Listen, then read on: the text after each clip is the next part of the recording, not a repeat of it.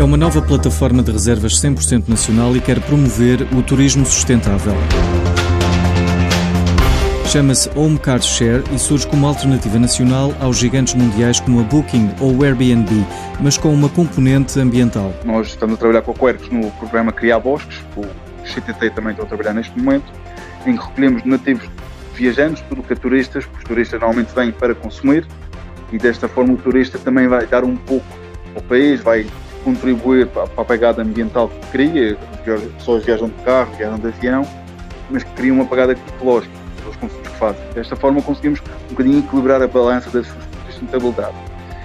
Eh, este programa de Cocoercos nós estamos a recolher neste momento, depois vamos anunciar, quando depois recolhemos os nativos, vamos anunciar quando é são feitas as plantações, vamos convidar toda, toda, a gente a participar na plantação, para ajudar também na plantação. André Fernandes é o fundador da plataforma e tudo começou com a gestão de um alojamento local. Inicialmente começou com a fazer uma gestão de uma casa de alojamento local, começou a correr muito bem, começamos a, explorar as, as, plataformas estrangeiras para anunciar o, o, alojamento, estava a correr bem, estamos a receber vários clientes, depois ingressamos num curso de, no curso de gestão em que nos falaram de economia circular, economia da partilha, novas tendências e foi quase juntar o, os dois, que o turismo em Portugal estava a correr muito bem. E foi daqui que surgiu a ideia de criar a plataforma que todos os dias recebe novos visitantes. Todos os dias recebemos novos proprietários interessados que gostam do facto de ser uma plataforma portuguesa e gostam de ser uma plataforma com uma componente sustentável, com uma boa componente sustentável, que não acontece com as outras.